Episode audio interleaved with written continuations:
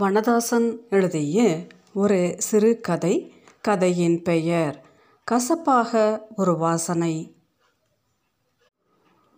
பண்டரியை பார்க்க வேண்டுமென்று அப்போது தான் தோன்றியது. பத்து நாள் இருபது நாள் இங்கே இருக்கும்போது கூட பார்க்காமல் போயிருக்கிறேன். ஆனால் பாலா இன்றைக்கு சொன்னதும் போவோம் என்று முடிவாகிவிட்டது. என்னை பார்த்ததிலிருந்து பாலாவின் வாய் ஓயவே இல்லை. சித்தி சித்தி என்று எதையாவது சொல்லிக் கொண்டிருந்தான். பழைய புத்தகக் கடையில் ஒன்றரை ரூபாய்க்கு வாங்கிய கபில் படத்தை மேஜைக்கு நேரே ஒட்டியிருந்தான். மேலே வாசித்தி என்று கையை பிடித்து கொண்டு போய் பிளாஸ்டிக் வாளியில் வளர்க்கிற மீன் குஞ்சுகளை காட்டினான். படிகளில் ஏறும்போதே அடித்த வேப்பம்பூ வாசனையில் மனம் இன்னும் கிறங்கி கிடக்கிறது. ஆரஞ்சு வாளியில் நீந்துகிற மீனை முற்றிலும் ரசிக்க முடியவில்லை. நீ மீன் வளர்த்துருக்கியா சித்தி? ம் ஹார்லிக்ஸ் பாட்டிலில். கிளி? இல்லை நாய்க்குட்டி டைகர் என்னுடன் தான் படுத்திருக்கும் பாலா. முயல் கூட உண்டல்லவா? நான் பாலாஜியின் தலையை கோதி விட்டேன். அக்கா மாதிரி இருக்கிறதாக நினைத்தவன் சமீபத்தில் அத்தான் மாதிரியே மாறிக்கொண்டு வருகிறான். கற்றையான முடி கூட அத்தானுடையது போலத்தான் குரல் உடைந்து கொண்டிருக்கிறது. தொளதொளவென்று செங்கல் கலர் டிஷர்ட்டில் குனிந்து கொண்டு மீனுக்கு உணவுத்தூள் தூவுகிறான். அலமாரி தட்டுகளில் சாய்பாபா சிரிக்கிறார்.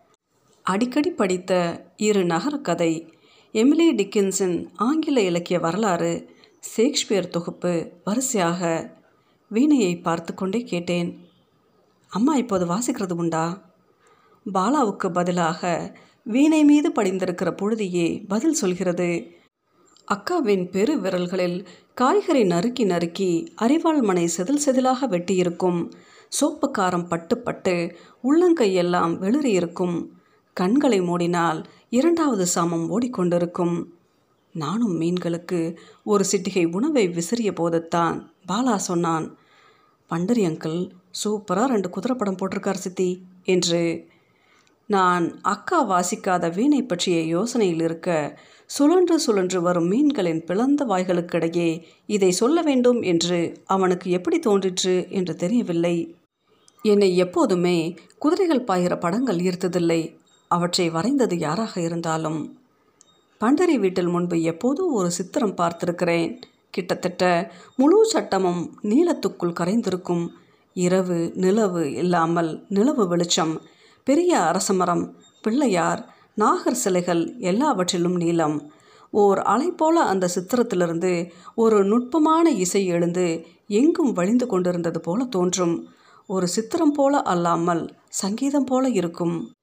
பண்டரிக்கு பூனை கண்கள் அது நீல சித்திரம் அல்ல நிரம்பி வழியும் இசை என்று நான் சொன்னபோது பண்டரியின் அழகான கண்கள் இடுங்கி சிரித்தன. ரயில்வே காலனியில் இருக்கிற ரோட்ரிக்ஸின் ஆங்கிலோ இந்திய சிரிப்பு போல ஒன்று பண்டரியின் முகத்தில் படர்ந்தது.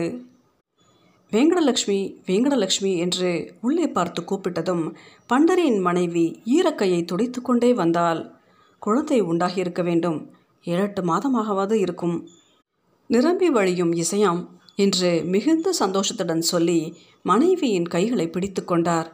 உட்கார் உட்கார் என்று பக்கத்து இருக்கையை பண்டரி தட்டினார். வெங்கடலட்சுமி இல்லாவிட்டால் என்னுடைய கைகளை ஒருவேளை பிடித்திருக்கக்கூடும் அதற்கு பதில்தான் இது ஆனால் பண்டரியின் இலகின முகம் பக்கத்தில் அவர் மனைவி மனைவியின் மஞ்சள் நூல் சேலை அவர்களுக்கு பின்னால் இருந்த ஒரு சுடுமண் ஐயனார் குதிரை தலை எல்லாம் நன்றாக இருந்தன. பண்டரி கவிதைகளும் எழுதுவார்.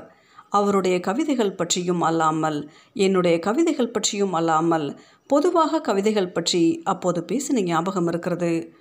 அதற்கப்புறம் எவ்வளவோ நடந்துவிட்டு இருக்கிறது என்னுடைய கவிதை தொகுப்புகள் இரண்டு வெளியானதும் எனக்கும் இன்னும் கல்யாணமாகவில்லை என்பதும் தவிர பெரிய வித்தியாசங்கள் ஒன்றுமில்லை.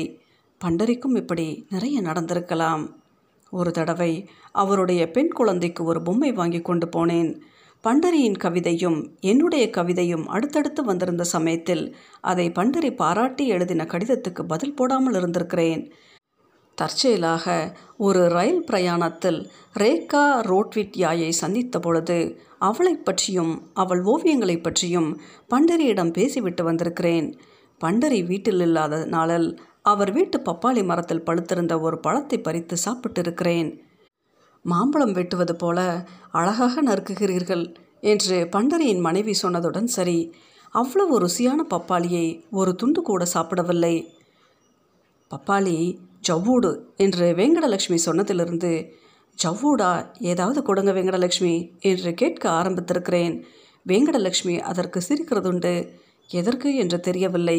ஆனாலும் சிரிப்பது நல்லது தானே இன்றைக்கு பண்டரியை பார்க்க வேண்டும் என்று தோன்றியதற்கு கூட அந்த சிரிப்புத்தான் காரணமோ என்னவோ. பாலா வருகிறாயா? என்றேன். எங்க சித்தி? பண்டரி அங்கிள் வீட்டுக்கு? பாலா வரவில்லை. இந்த இருட்டிலையா? என்றான். வெளியே பார்த்தால் ரொம்பவும் இருட்டித்தான் இருந்தது.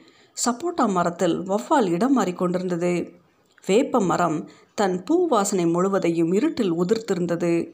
ஒரு நீர்நிலை போல அசையாது கடந்த இருட்டு என் புடவை விசிறலில் நழுங்கியது மச்சுப்படிகளில் இறங்கிய என் கால்களுக்குள் இருட்டு மெத்திட்டு அமுங்கியது.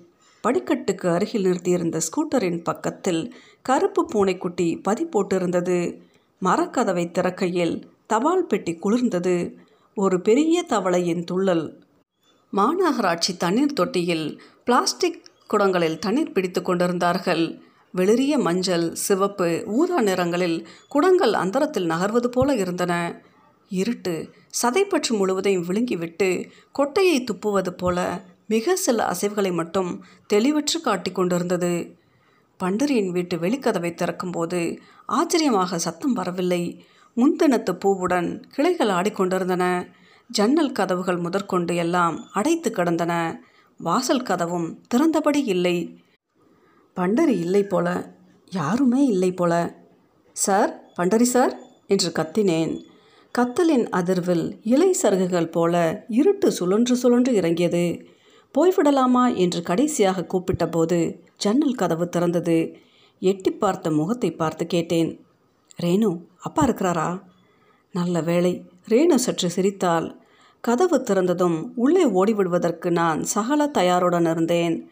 பண்டரியின் பூனைக்கண் ஞாபகம். அவருடைய இடுங்கல் சிரிப்பு வேங்கடலட்சுமியின் ஜவ்வோடு ரேணுவின் பூச்சு பூசின குண்டு குண்டான விரல்கள் கதவின் மேல் கொக்கி கீழ்கொக்கி அகற்றி இரண்டு கதவுகளையும் திறந்து பச்சை பூக்கள் பதித்த திரை சிலை ஒதுங்கவும் நான் உள்ளே கால் வைக்கவும் சரியாக இருக்க வேண்டும் என்று நான் செருப்புகளை கலற்றியபடி நடையேறிய போது வெளியே வந்த பண்டரி இங்கேயே இருப்போமே என்றார்.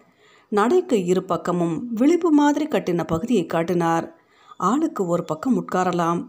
அதை அமுல்படுத்துவது போல் அவரே முதலில் எதிர்ப்பக்கம் உட்கார்ந்து கொண்டார். எனக்கு புரியவில்லை. ரேணுக்கு பரீட்சை நடக்கிறதா சார்? முடிந்துவிட்டது பண்டரி வட்டக்கழுத்து பணியன் அணிந்திருந்தார். லக்ஷ்மிக்கு ஏதாவது? நான் புருவத்தை நெறித்தேன் லக்ஷ்மிக்கு இல்லை என்னுடைய அம்மாவுக்கு. பண்டரி ஒரு மாதிரியாக சிரித்தார். அம்மா பிரக்கை இல்லாமல் கிடக்கிறார்கள். பத்து நாட்கள் ஆயிற்று நினைவு தப்பி. இதை சொல்லும் பொழுது துக்கம் அடைவதை விட்டு இது என்ன? எண்பது வயதுக்கு மேலாச்சு. நான் கேட்காமலும் என்னை உள்ளே விடாமலும் பண்டரி மேலுக்கு மேல் தகவல்களை சொன்னார். எல்லா காரியமும் படுக்கையில் தான். இதை சொல்லும் பொழுது கூட யாரை விட்டோ நடையை அடைக்க சொன்னது போல எனக்கு அனுமதி மறுக்கப்பட்டது போல ஒரு உருவமற்ற தடை என் முன் இருந்தது. எண்பது வயது ஜீவன் பேச்சில்ல அசைவில்ல. மூழ்கி கொண்டிருக்கிறது விடை பெற்று கொண்டிருக்கிறது. உள்ள அறைகளின் ஏதோ ஒரு கட்டிலில் பழந்துணி போல கிடக்கிறது. நான் இப்போது அந்த கையை எடுத்து என் கைக்குள் வைத்து கொள்ள வேண்டும். வெதுவெதுப்பற்ற அந்த உள்ளங்கைகளிலிருந்து பெற்றுக்கொள்வதற்கு எனக்கு நிறைய உண்டு. பிளந்த நடுவகிட்டிலிருந்து இரண்டு பக்கமும் நரைத்து பெருகும் அந்த மனுஷியின் சிகையை நான் சற்றே நீவிவிட வேண்டும்.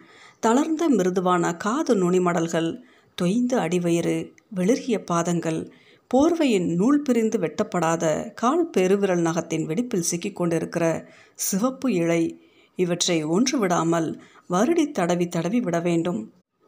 நிரம்பி வழியும் இசை என்று நான் சொன்னபோது பண்டரி வெங்கடலட்சுமியின் கைகளை பற்றி கொண்டது போல பற்றி கொள்ள வேண்டும். வெங்கடலட்சுமி எங்க? உள்ளதானே இருப்பாள். நான் கூப்பிட்டபோது ரேணு தானே ஜன்னல் வழியாக எட்டி பார்த்தால் நான் வந்திருப்பதை அம்மாவிடம் சொல்லியிருப்பாள் அல்லவா? அப்புறம் ஏன் வெளியே வரவில்லை? ஏதாவது சாஸ்திரம் இருக்கிறதா? இருட்டில் வருகிற பெண் பிள்ளைகளை வயதான நோயாளிகளை பார்க்க அனுமதிக்கக்கூடாது என்று எதுவும் எழுதப்பட்டிருக்கிறதா? முணுமுணுக்கிற நட்சத்திரங்களின் மேல் பார்வையை நிலைக்குத்த விட்டுவிட்டு பண்டரி வெங்கடலட்சுமி ரேணு என்று எல்லா பெயரையும் அடித்துவிட்டு தன் அசைவற்ற பிரக்ஞையின் சிறகுகளுடன் படுத்திருக்கிற அந்த முதிர்ந்த பறவையை நானும் ஏந்தி கொள்ளக்கூடாதா? ஏன் உள்ளே விடாமல் இப்படி படியில் உட்கார என்று சொல்லிக்கொண்டு பண்டரி இந்த சமயம் என் கவிதைகளை பற்றி கேட்டார். கடைசியாக என்ன எழுதியிருக்கீங்க புதுசா? என்று சிரித்தார். வித்தை தெரிஞ்சவங்க எல்லாம் சும்மா இருக்கிறீங்க என்று என்னை பார்த்தார். நான் ஒன்றும் சொல்லவில்லை. உட்காராமலே நின்று கொண்டிருந்த அந்த நடைப்பக்கத்திலிருந்து வெளியேறினேன். வெளிக்கதவை திரும்பவும் மூடி இருட்டுக்குள் நடக்க ஆரம்பித்த போது ஒரு திரள் போல வேப்பம்பூ வாசனை வந்து அப்பியது. இழுத்து சுவாசித்த போது தொண்டை கசந்தது. வாசனை கூட கசக்குமா என்ன? கசப்பாக ஒரு வாசனை சிறுகதை எழுதியவர் வனதாசன்.